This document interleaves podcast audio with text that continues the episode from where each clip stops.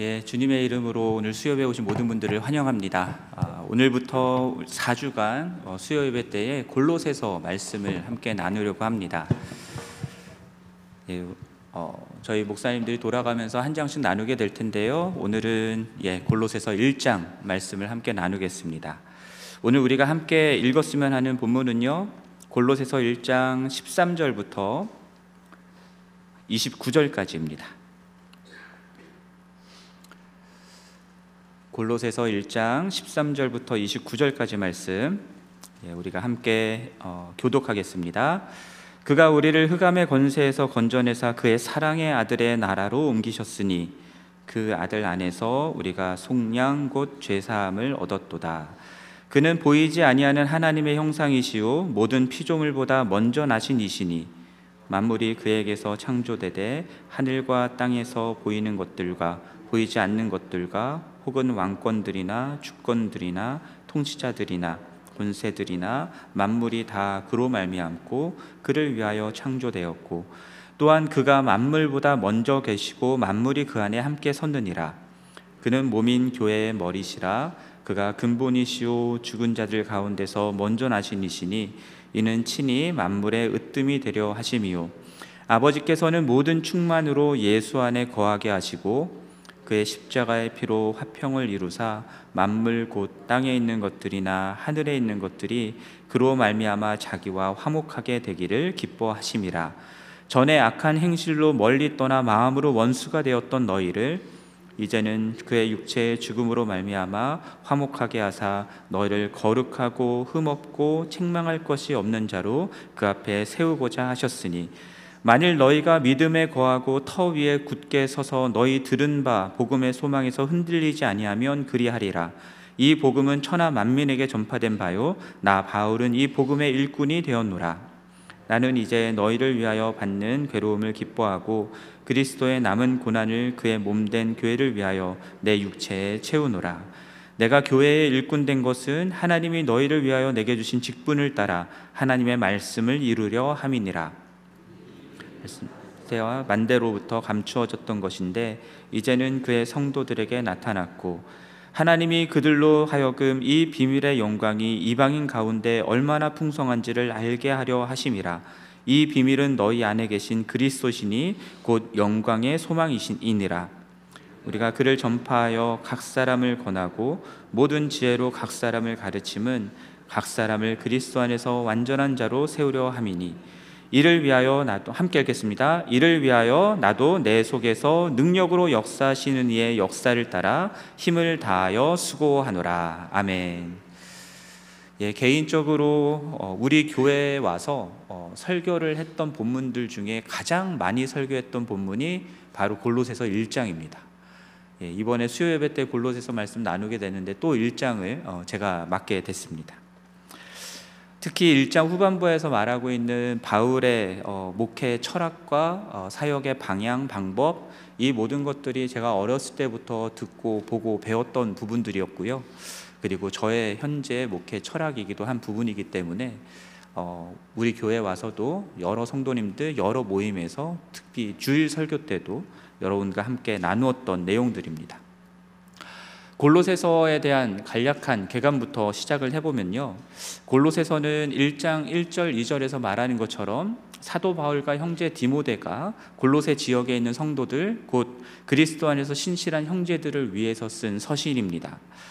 4장 15절과 16절 말씀을 보면은 그 형제들 가운데에는 어, 라오디게아 교회도 포함되어 있다라는 사실을 알게 되는데요.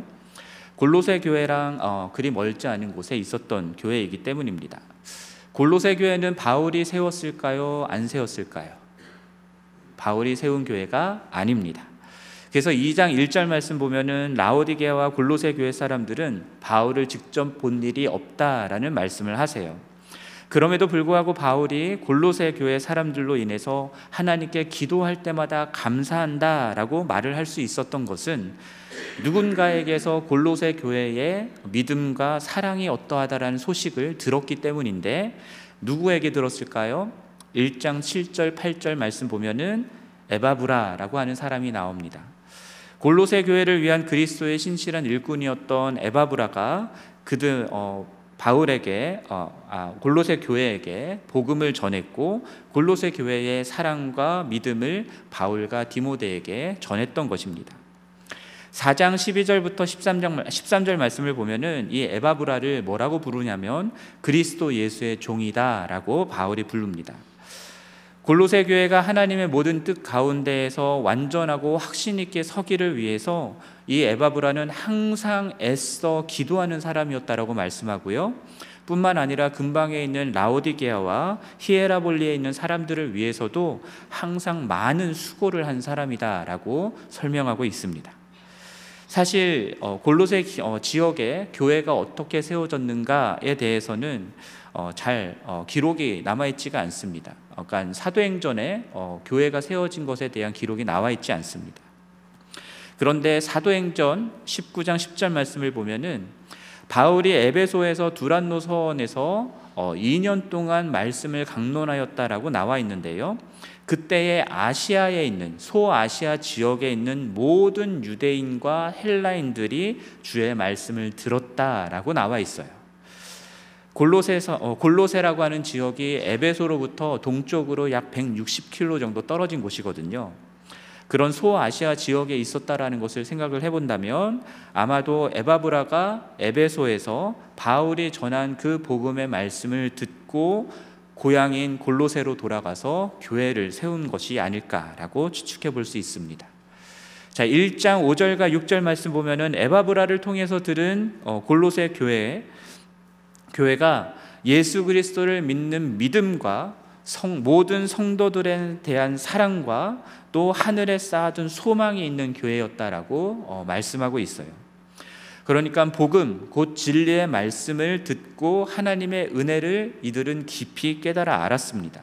그래서 믿었을 뿐만 아니라 골로새 교회의 안팎에 있는 모든 성도들을 실제적으로 그들이 믿는 믿음 바대로 사랑을 실천하는 일들도 했던 교회였던 겁니다.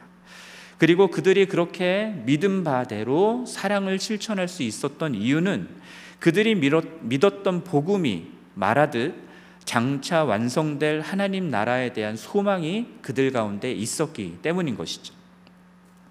그렇게 복음의 씨앗이 뿌려지고 자라서 온 천하에서 열매를 맺어 자라는 교회, 그 교회가 골로새 교회였습니다. 바울은 이러한 골로새 교회를 생각하면서 기도할 때마다 감사한다라고 1장 4절에서 말씀하고 있어요. 그런데 바울이 왜 이 교회를 향해서 편지를 쓰게 됐을까? 아, 내용들을 살펴보면요. 이 교회 안에 거짓된 가르침이 들어왔기 때문입니다. 2장 4절 말씀 보면은 교묘한 말로 이들을 속이려 하는 자들이 있었다라고 얘기하고요. 2장 8절에서는 그리스도가 아닌 사람의 전통과 세상의 초등학문을 따르는 세상의 철학과 헛된 속임수로 골로새 교회 사람들을 사로잡으려 하는 사람들이 있었다라는 사실을 알 수 있습니다. 2장 16절 말씀 보면은 먹고 마시는 것, 절기와 초하루, 안식일과 같은 유대교의 전통과 규례를 지켜야 한다라고 주장하는 사람들이 있었고 그렇지 않으면 어, 구원을 받을 수 없다라고 가르치는 가르침들이 있었던 겁니다. 2장 18절과 23절에서도요. 예수 그리스도에 근거하지 않은 자의적인 숭배, 거짓되고 가장된 겸손 그리고 몸을 가혹하게 다루는 금욕주의적인 그런 가르침이 이 교회 가운데 들어왔다는 사실들을 우리가 알게 됩니다. 아마도 이 거짓된 가르침은 초기 영지주의의 영향이었다라고 생각이 되는데요. 영지주의는 영은 거룩하고 선하지만 육은 악하다라고 여겼기 때문에 두 가지 극단적인 모습을 보이, 보이곤 했습니다. 하나는 악한 육이 어떻게 되든 신경을 쓰지 않는 거예요. 아무렇게나 살아도 괜찮다. 그래서 육체적으로는 어차피 영으로는 구원을 받고 거룩하니까 이제 육체적으로는 쾌락을 추구하고 방탕하게 살아도 괜찮다라고 하는 그런 극단에 치우치는 사람들이 있었는 반면에 몸이 악하고 쾌락을 추구하고 하기 때문에 오히려 이런 몸을 금욕주의로 다스려야 된다라고 하면서 극단적인 금욕주의를 행하는 사람들도 있었습니다. 골로새 교회에 들어온 극단적인 이 이단적 가르침은 아마 후자였던 것 같아요. 금욕주의적인 자기 몸을 가혹하게 다루는 그런 어, 사람들이었던 걸로 보입니다. 예수 그리스도로 충만, 어, 충분한 구원이 아니라 자신들이 말하고 있는 전통과 철학을 지키고 금욕주의적인 종교적인 행위들을 가미한 구원, 그 가르침을 가르쳤던 어, 이단적 가르침이 골로새 교회에 영향을 미쳤던 것이죠. 바울은 이러한 가르침에 위협을 받던 골로새 교인들에게 거짓된 가르침을 경계하고 이것이 어, 이들이 뿌리를 받고 세움을 받아야 할 예수 그리스도의 참된 복음이 무엇인지를 다시 한번 말하기 위해서 이 골로새 교회에 이 서신을 쓰고 있는 것입니다. 그리고 예수 그리스도와 함께 다시 살리심을 받고 그 안에서 살아가고 있는 이 거룩한 신실한 그리스도의 어, 성도들이 이 현실의 삶 속에서 어떻게 예수 그리스도를 따라 살아야 하느냐라고 하는 것들을 가르치기 위해서 이 편지를 쓰는 것입니다. 그렇게 이들이 골로세라고 하는 이 세상 가운데에서 이방 문화가 있는 세상 가운데에서 예수 그리스도를 주로 모시고 그 안에서 행하며 믿음에 굳게 서서 감사하며 살 수 있도록 돕기 위해 지금 이 서신을 쓰고 있는 겁니다.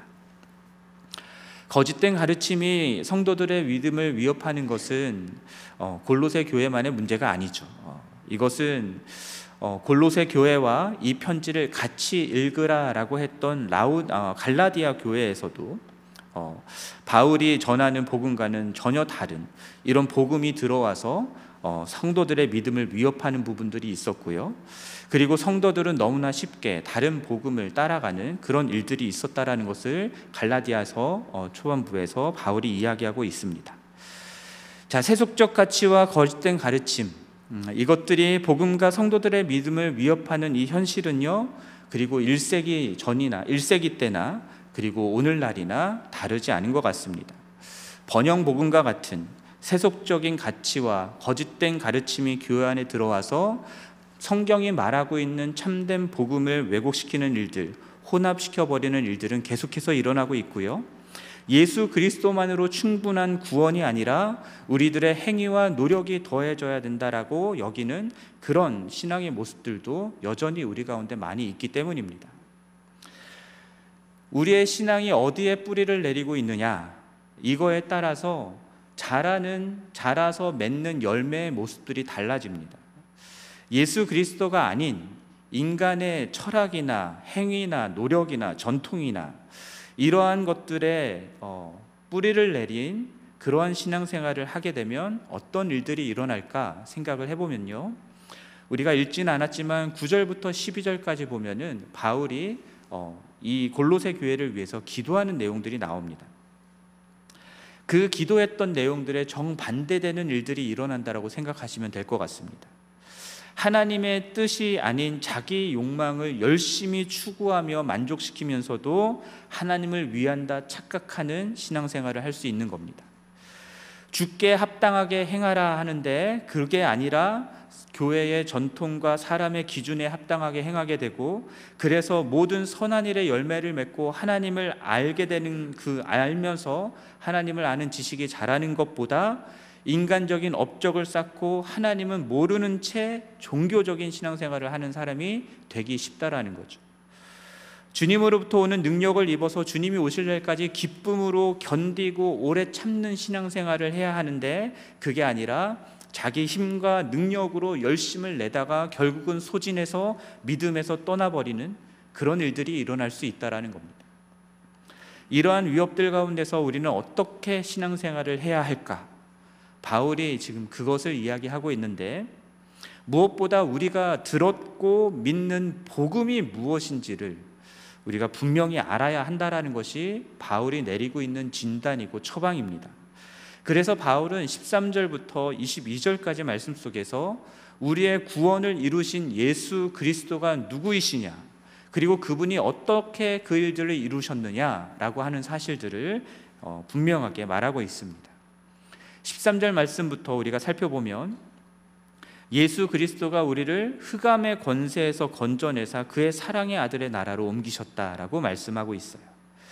예수 그리스도를 믿고 제사함을 받고 구원을 받았다라고 하는 이 사실을 바울은 지금 이 13절 말씀에서 권세, 나라 간에 전쟁에 빗대어서 설명하고 있습니다. 흑암의 권세 아래에 놓여서 살고 있는 자들을 예수 그리스도의 나라로 구출하여서 옮겼다라는 겁니다. 구출해 냈다라고 하는 것, 이것은 본래 이 사람들은 어디에 있던 사람들이다라는 말입니까? 예수의 나라에 있어야 되는 사람들이었다라는 거죠. 예수의 예수 그리스도의 나라에 속한 사람들이다라는 겁니다. 그 나라의 시민들이라는 거예요. 적국에 사로잡혀 있는 우리나라의 시민을 어떻게 해야 됩니까? 가서 건져내야죠. 지금 예수 그리스도가 그 일을 하셨다라는 겁니다. 하나님께 속했던 자들이 흑암의 권세 아래 사로잡혀 있습니다. 그래서 하나님이 아닌 사탄과 세상의 권세에 복종하며 자기 욕망을 따라 죄에 종된 삶을 살고 있는 거예요.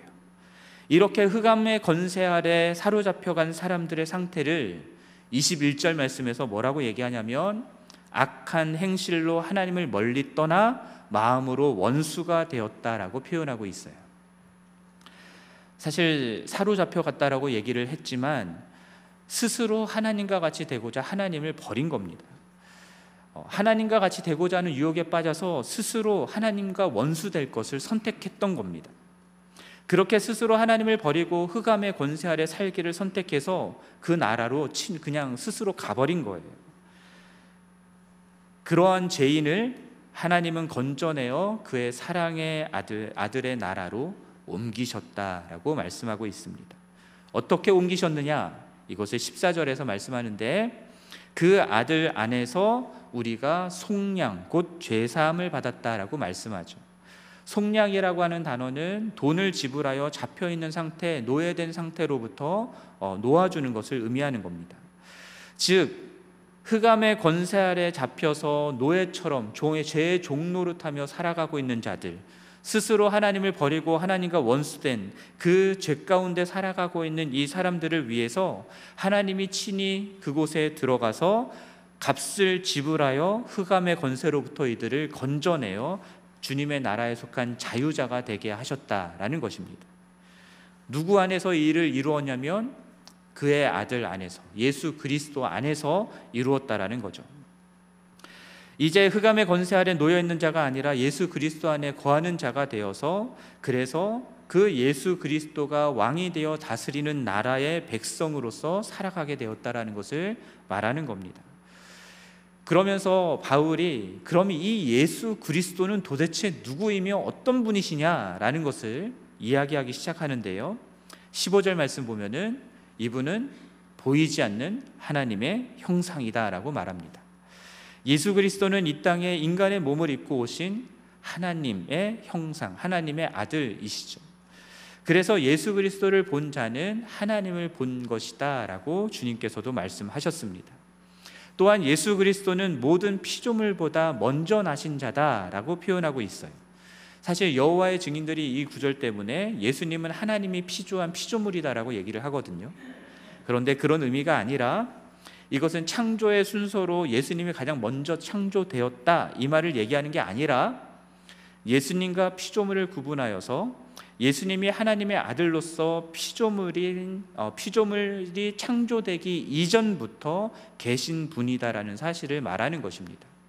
그래서 16절과 이어지면서 우리가 이해를 해야 되는데 16절 말씀 보면은 예수 그리스도가 창조주이심을 이야기하고 있어요. 만물이 그에게서 창조되었습니다. 하늘과 땅에 보이는 것들과 보이지 않는 것들도 모두 다, 다 예수 그리스도로 말미암아서 창조되었다라고 말씀하고 있습니다. 왕권들, 주권들, 통치자들이나 권세들이나 만물이 다 예수 그리스도로 말미암아 창조되었을 뿐만 아니라 누구를 위하여 창조되었습니까? 예수 그리스도를 위하여서 창조되었다라고 말하고 있습니다. 그리고 17절 말씀 보면은 그가 만물보다 먼저 계시고 만물이 그와 함께 섰다라고 말씀하시죠. 그러니까 예수 그리스도는요 창조주이시고요. 창조된 이 피조 세계의 모든 만물들의 존재 이유와 근거가 되시고 목적이 되시는 분이다라는 것을 이야기하고 있는 겁니다. 그런 창조자가 뭐가 부족해서 그의 피조물인 스스로 하나님을 저버리고 원수된 인간을 구원하기 위해 이 땅에 오신 걸까요? 근데 그분은 그렇게 하신 거예요. 그분은 창조주이시기 때문에 단지 유대인만을 구원하러 오신 것이 아니라 이 땅에 있는 모든 만물, 모든 인간들을 구원하기 위해 이 땅에 오셨다라는 것을 말씀하고 있습니다.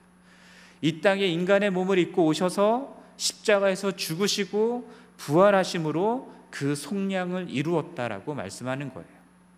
그래서 18절에서 말씀하는 것처럼 그분은 몸인 교회의 머리다라고 말씀하시는데 예수 그리스도로 말미암아서 속량 곧 죄사함을 받은 모든 그래서 하나님 나라에 속하게 된 모든 그리스도인들이 모임인 교회의 머리가 되시는 것이죠.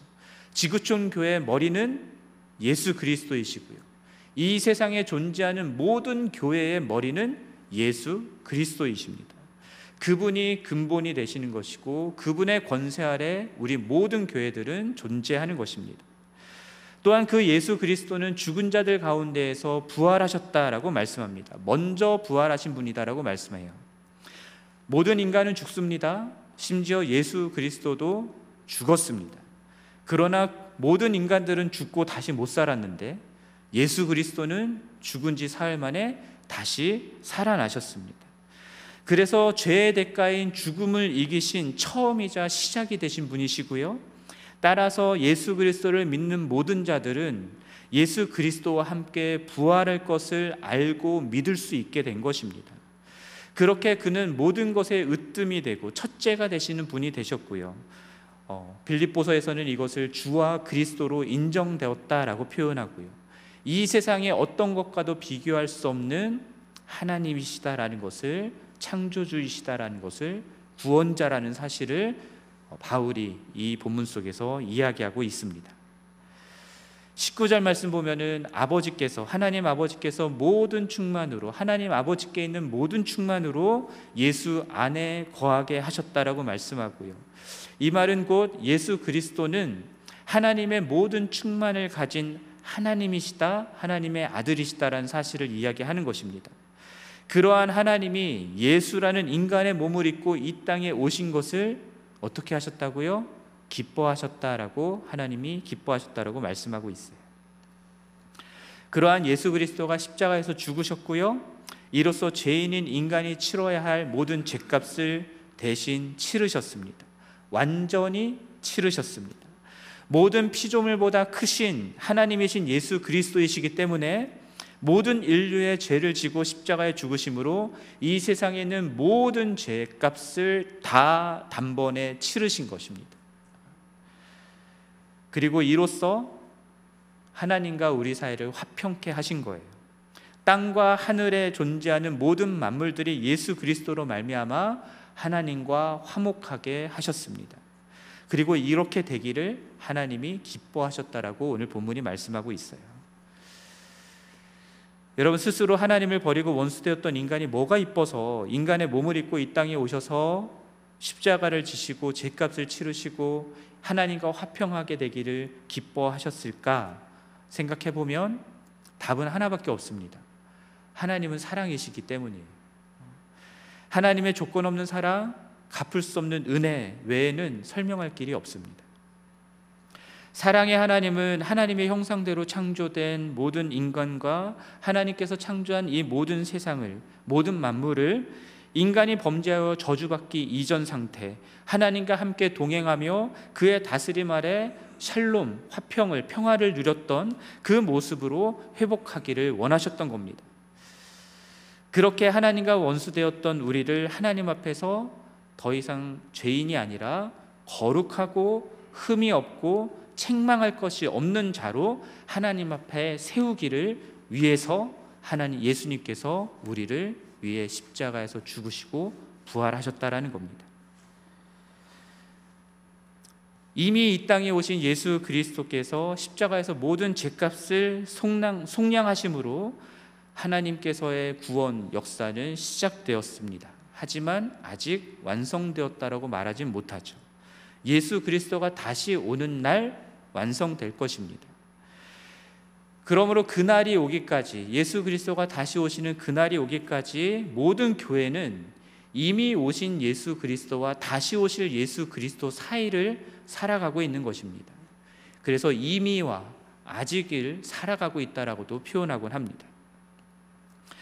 그렇기 때문에 아직 완성되지 않은 구원일 수 있기 때문에 그렇기 때문에 여전히 이 세상 가운데 불완전한 부분들이 있고 우리들은 죄 가운데 넘어질 때가 있고 그렇게 그렇게 살고 있긴 하지만 그러나 결국 하나님은 예수 그리스도 안에서 시작하신 구원을 반드시 완성하실 것이고 우리를 그 앞에 거룩하고 흠이 없고 책망할 것이 없는 자로 세우실 것입니다. 이것을 소망하면서 살아가는 거예요. 이 모든 것을 우리가 이루는 게 아니라 누가 이루신다고요? 하나님이 이루신다고요. 하나님이 예수 그리스도로 말미암아 이루셨고 이루실 거라고 말씀합니다. 그렇기 때문에 예수 그리스도를 믿는 믿음 외에 그 어떠한 것들도 구원을 받을 수 있는 조건이 될 수가 없는 거예요. 어떠한 인간적인 노력과 행위, 이 세상의 철학, 어떤 전통, 이런 것들이 이루어 어, 구원의 조건이 될 수가 없는 것입니다. 그래서 예수 그리스도가 이룬 구원에 우리의 행위를 더하려고 하면 복음의 왜곡이 생기는 겁니다. 인간의 전통과 세상의 철학, 금욕주의적인 종교적인 행위들을 해야 우리들의 구원이 완성되고 이루어질 수 있다라고 생각하고 다른 사람들에게도 너가 이렇게 살면 구원받은 것이 아니다. 너는 이렇게 살아야 구원받은 것이다라고 이야기하는 그런 모습들이 여전히 오늘날 우리 가운데도 있고 그렇게 그런 행위들을 강조함으로 구원받을 수 있다 말하는 것은 1세기 때 골로새 교회가 겪었던 이단적 가르침을 나누는 것과 다르지 않습니다. 여러분 이것을 우리가 분명히 해야 됩니다. 예수 그리스도께서 이루신 구원의 믿음 외에 다른 조건이 붙을 수 없습니다. 오직 예수 그리스도를 믿는 믿음으로 예수 그리스도 안에서 그 구원은 완전히 이루어진 겁니다. 아멘이십니까? 아멘.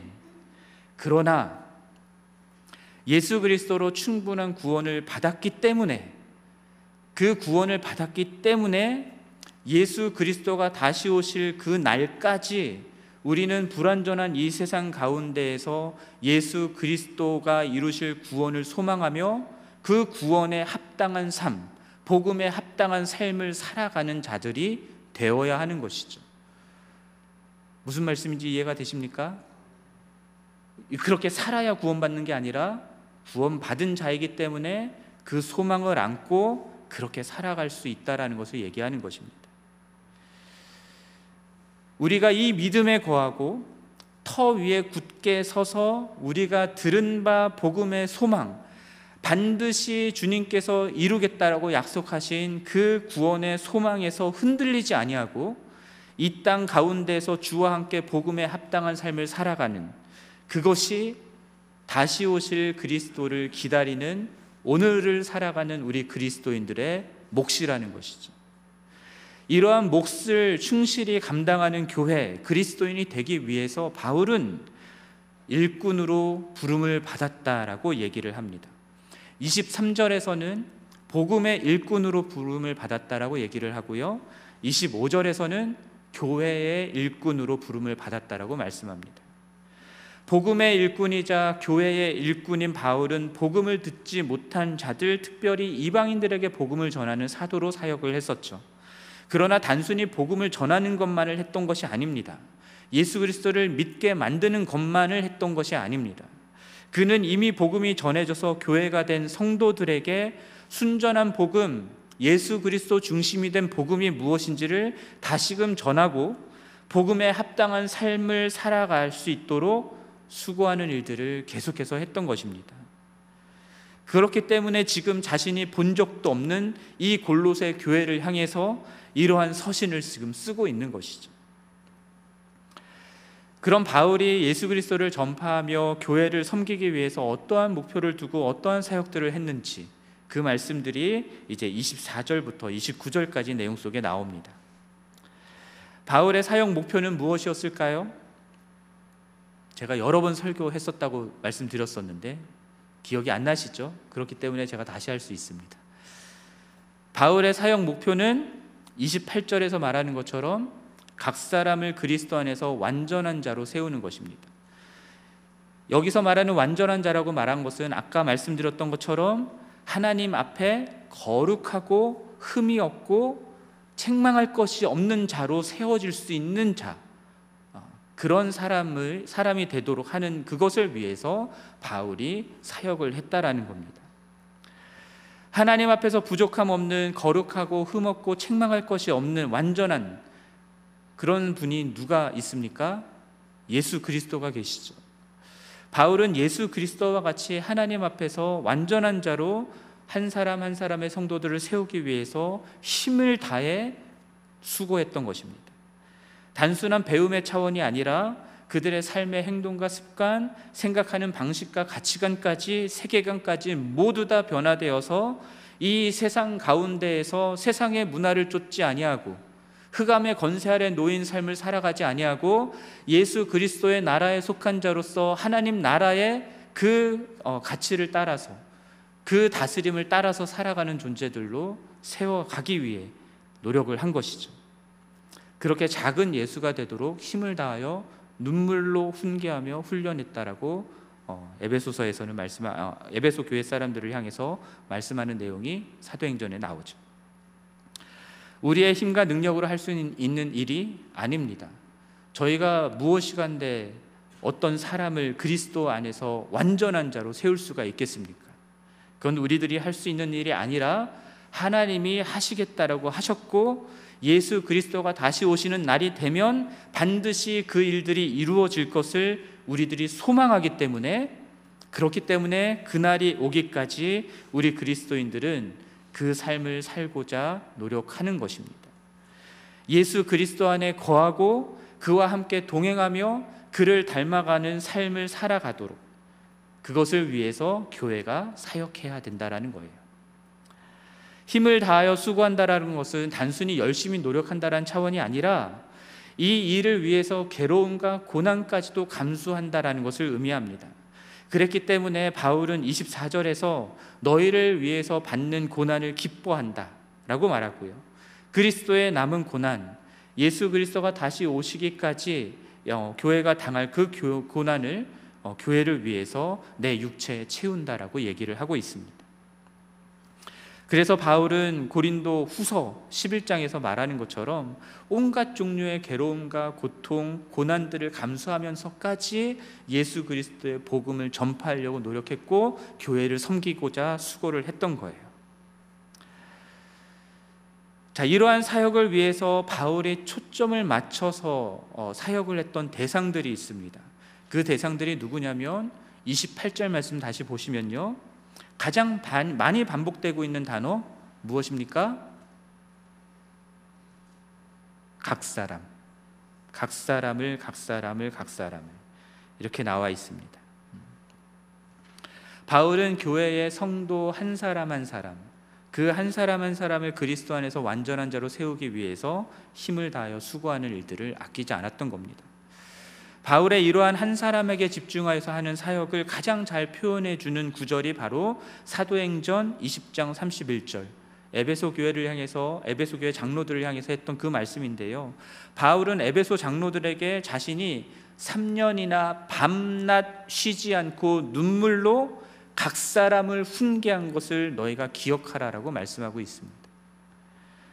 그러니까 교회가 한 사람을 그리스도 안에 완전한 자로 세우기 위해서 한 사람 한 사람에게 집중해서 사역을 해야 된다라는 거예요. 교회가 커지고 사람들이 많아질수록 이런 사역을 하는 게 쉽겠습니까? 어렵겠습니까? 어렵죠. 그렇기 때문에 교회가 강조하고자 하는 것이 소그룹입니다. 교회가 커질수록 소그룹 사역이 중요해지는 거예요. 우리 교회로는 목장 사역이죠. 그리고 목자들이 중요합니다.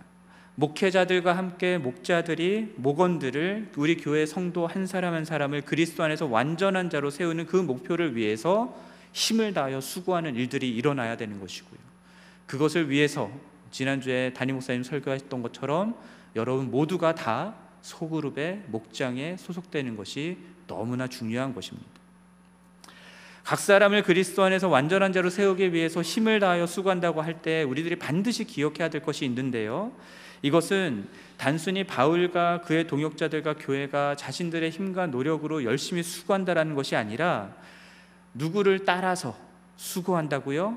그들 속에서 능력으로 역사하고 계시는 성령 하나님의 일하심을 따라서 힘을 다하여 수고하고 있다라는 겁니다. 예수 그리스도를 나의 주 나의 하나님으로 어, 믿는 믿음으로 영접한 모든 자들 가운데 거하시는 그 성령 하나님께서는 우리 각 사람 안에서 무엇을 하십니까? 우리 각 사람이 그리스도 안에서 완전한 자로 세우기 위해서 성령 하나님이 그 일을 하고 계세요. 그렇기 때문에 우리도 그 성령 하나님을 따라서 힘을 다하여 그 사역들을 해 나가야 된다라는 겁니다. 그러한 성령 하나님의 일하심을 따라서 행하기 위해서 함께 수고하기 위해서 가장 필요한 것이 무엇이겠습니까? 기도입니다. 제가 여러 번 설교 때도 말씀한 적이 있었는데 세상에서 가장 위험한 교회가 어떤 교회라고요? 기도하지 않아도 그럭저럭 잘 굴러가는 교회. 기도하지 않아도 그럭저럭 사람들이 막 찾아오고 모든 것들이 다 잘 돌아가는 것 같은 교회. 그런 교회는 예수 그리스도와 아무 상관이 없는 교회이기 때문에 가장 위험한 교회입니다. 하나님의 뜻과는 아무 상관없이 성령의 일하심과는 아무 상관없이 사람들의 소견에 오른 대로 사람들의 생각과 가르침, 전통과 세상의 철학이 난무한 그런 교회가 될 수밖에 없기 때문에 그렇습니다. 하나님의 가장 깊은 것을 다 아시는 분은 누구세요? 성령 하나님이시잖아요. 그 성령 하나님께서 가르쳐 주시고 인도하시는 대로 따라가면서 각 사람을 그리스도 안에서 완전한 자로 세우기 위해서는 기도가 없으면 안 된다라는 겁니다. 그렇게 기도하며 성령을 따라 힘을 다하여 수고하는 그런 사역들을 할 때에 우리들은 성령과 함께 각 사람을 그리스도 안에서 완전한 자로 세우는 교회가 될 수 있는 거예요. 그리고 그러한 어, 사역들을 이룸에 있어서 바울이 했던 방법이 있는데 그 방법들 어떻게 훈련시키고 어떻게 사역했는가라고 하는 부분 이것은 28절 다시 보면은 각 사람을 어떻게 했다라고 말하냐면 전파하고 그를 전파하고 예수 그리스도를 전파하고 권하고 가르쳤다라고 얘기합니다. 여기서 전파하는 것이 주동사고요. 권하고 가르치는 것은 분사형입니다. 그러니까 전파하는 것 그것이 구체적으로 표현하면 권하고 가르치는 것일 수 있다라는 거죠. 무엇보다 각 사람을 그리스도 안에서 완전한 자로 세우기 위해서는 누구를 전파해야 된다고요? 예수 그리스도를 전파해야 됩니다. 예수 그리스도가 누구이시며 어떤 일을 행했는지를 가르쳐야 된다라는 거죠. 전파해야 됩니다. 교회는 예수 그리스도를 전파해야 됩니다. 그 복음을 전파해야 됩니다. 예수 그리스도를 알지 못하는 자들에게 그들이 예수 그리스도를 알 수 있도록 복음을 전하는 일 당연히 해야 됩니다. 동시에 오래전에 은혜를 받고 예수 그리스도를 영접한 자들도 다시 복음을 들을 수 있도록 교회 안에서는 계속해서 복음이 선포돼야 되고 예수 그리스도가 전해져야 되는 것입니다. 그렇지 않으면 복음을 들어도 아무 감격이 없는 주님이 나를 구원하셨다라고 얘기하는데 아무 감격이 없는 무덤덤한 굳어진 상태의 신앙인이 될 수밖에 없는 것이고 골로새 교회가 같은 지금 1세기의 교회들이 당하는 것처럼 세상의 것들이 들어와서 복음을 왜곡시키는데도 그것이 무엇인지 알지 못하고 그냥 그것대로 따라가는 그런 성도들이 생겨날 수 있기 때문입니다. 그래서 교회는 계속해서 예수 그리스도를 전파해야 됩니다.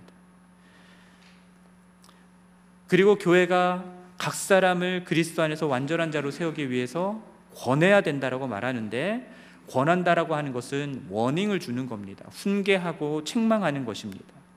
예수를 믿는다고 하지만 여전히 생활 가운데에 이 세상의 문화, 익숙한 내 문화를 따라서 죄 가운데 살아가고 있는 사람들, 그리스도인으로서 합당한, 복음에 합당한 삶을 살고 있지 않은 사람들, 그런 세속적인 가치관으로 살아가고 있는 사람들, 그런 그리스도인들을 향해서 눈물로 훈계하며 경계하는 경고하는 것 그런 일들을 교회가 해야 된다라는 것이죠. 뿐만 아니라 교회에서는 어, 어, 가르쳐야 됩니다. 교회가 말씀을 제대로 가르쳐야 되죠. 성도들의 말씀을 씹어 먹을 수 있도록 어, 가르쳐서 말씀이 주는 진리 위에 든든하게 세워질 수 있도록 해야 됩니다. 그들이 스스로 말씀을 기준으로 하나님의 뜻을 분별할 수 있고 하나님을 경험하여 알아가는 삶을 살아갈 수 있도록 주님과 동행하는 삶을 살아갈 수 있도록 그 믿음 위에 계속 서 나갈 수 있도록 가르쳐야 되는 거죠. 존 맥아더 목사님이 이렇게 말씀하셨다라는 거 제가 전에도 말씀드렸었는데 오늘날 성경을 공격하는 사람은 누구라고요? 성경을 믿는다라고 하면서 성경을 모르는 사람들. 여러분 성경을 믿으십니까? 하나님의 말씀이라고 믿으십니까? 성경을 잘 아십니까? 아멘 나와야죠. 그래서 말씀을 배워야 되고요.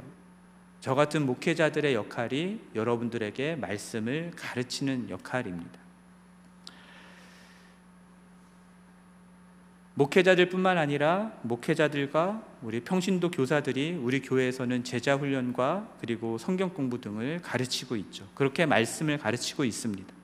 여러분 열심히 배우시고요. 여러분 열심히 훈련 받으시기를 바랍니다. 그러나 제가 늘 말씀드리는 것처럼 여러분 배우는 차원에서만 멈추시면 안 됩니다. 말씀을 배울 뿐만 아니라 여러분들이 말씀을 가르칠 수 있는 자리까지 나가셔야 됩니다. 각 사람을 훈계하고 가르치며 그리스도를 전파할 줄 아는 사람까지 되셔야 됩니다. 바울을 통해서 디모데가 복음을 듣고 예수님을 알게 됐지만 훗날에는 어떻게 됐습니까? 바울과 함께 동역하는 동역자가 됐잖아요. 에바브라가 바울을 통해서 복음을 듣, 들었지만 에바브라가 골로새로 돌아가서 뭐를 했습니까? 교회를 세웠잖아요. 여러분들도 우리 교회에서 말씀을 배우고 훈련 받고 그래서 여러분들이 서 있는 삶의 자리에서 또다시 또 다른 누군가에게 말씀을 가르치고 그리스도를 전파하고 교회를 세우는 일들을 하셔야 되는 거예요. 그러한 사람을 세우는 것 그것이 우리 교회의 목표가 되어야 되리라 믿습니다. 우리 앞에 비전 있잖아요. 이 앞에 선교하는 교회 이 부분이 이 그거를 얘기를 하는 겁니다. 목회자 한 사람 한 사람을 통해서 어, 교회 안에는 각 사람을 그리스도 안에서 완전한 자로 세울 수가 없습니다. 그래서 우리 교회의 핵심 가치 중에 하나가 중요한 것이 무엇이냐면 평신도를 사역자로 세우는 교회입니다. 디모데와 에바브라와 같은 자들이 교회 안에서 많아지고 목회자와 함께 동역하여서 사역하는 그러한 평신도 사역자들이 많아지면 많아질수록 그 교회는 건강하게 각 사람을 그리스도의 완전한 자로 세우는 그 목표를 이루는 교회가 될 수 있을 뿐만 아니라 이 세상 가운데에서 예수 그리스도의 온전한 복음을 나타내고 증거할 수 있는 교회가 될 수 있으리라 믿습니다. 여러분 그러한 교회가 되기를 원하시죠? 예. 그러면 우리 함께 훈련받고 가르침받고 더 열심히 예수 그리스도를 따라가기 위해 수고하는 그러한 우리 교회가 되기를 간절히 바랍니다. 세상에 수많은 교회들이 있지만 정말로 예수 그리스도를 보여주고 예수 그리스도의 참된 복음을 맛보게 하는 교회들은 그렇게 많은 것 같지는 않습니다. 저는 우리 교회가 그런 교회가 됐으면 좋겠습니다. 교회 운영하는 것에 급급한 그런 것이 아니라 예수 그리스도와 그의 복음이 중심이 된 교회. 그리고 그 예수 그리스도를 이 세상 가운데 온전하게 드러내고 증거하고 나타내고 전파할 수 있는 그런 교회. 그래서 이 세상에 어떠한 유혹이 오고 어떠한 도전이 와도 흔들리지 아니하는 예수 그리스도의 복음 위에 굳게 세워진 교회. 그런 교회가 되기를 우리 주님의 이름으로 간절히 축원합니다.